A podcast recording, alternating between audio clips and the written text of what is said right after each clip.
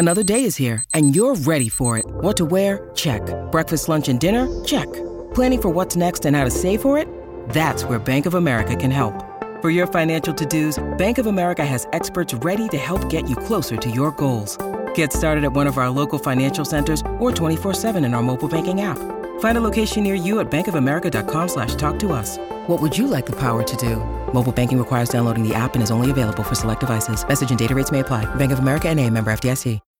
When you need mealtime inspiration, it's worth shopping Kroger, where you'll find over 30,000 mouthwatering choices that excite your inner foodie. And no matter what tasty choice you make, you'll enjoy our everyday low prices, plus extra ways to save, like digital coupons worth over $600 each week. You can also save up to $1 off per gallon at the pump with fuel points. More savings and more inspiring flavors make shopping Kroger worth it every time. Kroger, fresh for everyone. Fuel restrictions apply.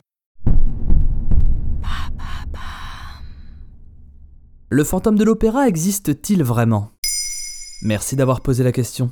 Le célèbre opéra Garnier de Paris serait la demeure d'un des spectres les plus célèbres de la pop culture, celui du fantôme de l'opéra. Macabre légende, simple fiction ou terrible réalité? Qu'en est-il vraiment? Si le fantôme de l'opéra est célèbre aujourd'hui, c'est avant tout grâce à un roman, celui de Gaston Leroux, l'auteur de Rouletabille et du mystère de la chambre jaune. Publié sous la forme de feuilleton dans le journal Le Gaulois, Le fantôme de l'opéra sort en roman en 1910. Le livre devient un best-seller mondial et inspire une palanquée d'artistes. Le fantôme de l'opéra s'est vu adapté à plus de 135 reprises, que ce soit sous forme de films, de séries, sans oublier bien sûr la célèbre comédie musicale d'Andrew Lloyd Webber et Charles Hart. Le succès de cette dernière est tel qu'elle détient le record d'albums vendus pour une comédie musicale. Ce fantôme n'est donc rien d'autre qu'une fiction. Pour écrire son histoire, Leroux s'est inspiré de faits réels assez glaçants. Écoutez plutôt.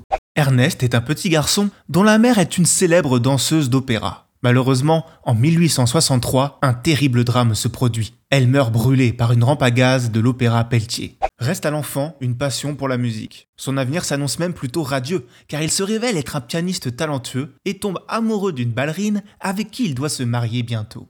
Mais le destin s'acharne.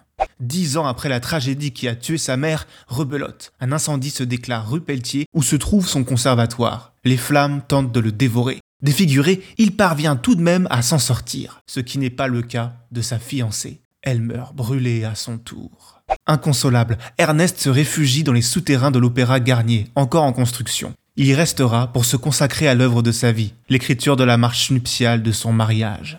Personne n'a pu certifier la mort d'Ernest, et on finit par l'oublier. Mais l'opéra Garnier, lui, a bel et bien ouvert ses portes. Et que se passe-t-il ensuite? Selon certains machinistes, une ombre terrible visage entrait les coulisses. La nuit, on entend les notes d'un piano s'élever dans l'opéra. On retrouve des partitions corrigées. La terreur devient concrète un soir de représentation en 1896.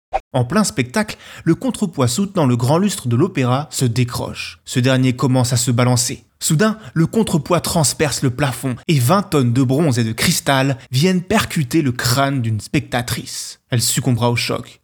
Elle était assise, place numéro 13. Quelque temps plus tard, un machiniste est retrouvé mort, pendu. Sauf qu'il n'y a aucune trace de la corde. Qui a tué ce pauvre homme? Qui est cette personne qui, à chaque représentation, réserve la loge numéro 5 sous le nom du fantôme de l'opéra? Quelle est cette voix que la soprano Christina Nilsson prétend entendre quand elle dort? Qui fait chanter les directeurs successifs du Palais Garnier en les menaçant de réitérer l'accident du lustre s'ils ne leur donnent pas 5000 francs par mois? Pour se protéger de cette présence mal intentionnée, les danseurs installent un fer à cheval au-dessus de l'entrée de l'aile droite de la scène. En 1907, un cadavre sera bel et bien trouvé sous l'opéra. Mais l'esprit continue de rôder dans l'imaginaire des spectateurs. Cette histoire est sans doute la synthèse de plusieurs anecdotes n'ayant rien à voir. Reste que la réalité a donné bien assez de matière à Gaston Leroux pour écrire un formidable roman.